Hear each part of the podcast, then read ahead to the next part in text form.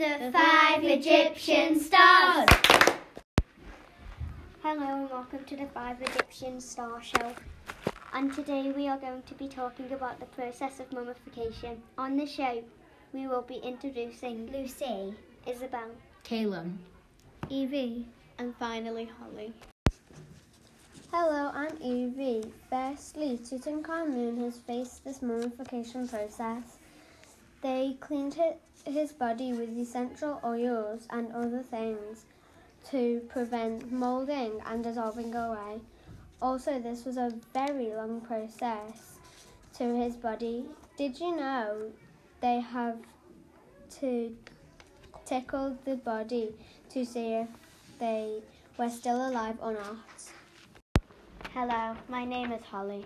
Secondly, ancient Egy- Egyptians learned a lot about human bodies because of the mummification process they do.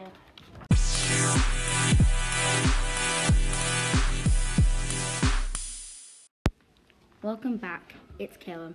As it starts, they begin to notice the, or- the organs are still in the human body. They had to pull out the, the brain out of the nose, but they left in the heart, unlike the other organs. Finally, this is Lucy speaking for the final part of the Five Egyptian Stars. We hope you've enjoyed our show. We'll be back next week with further information. Bye!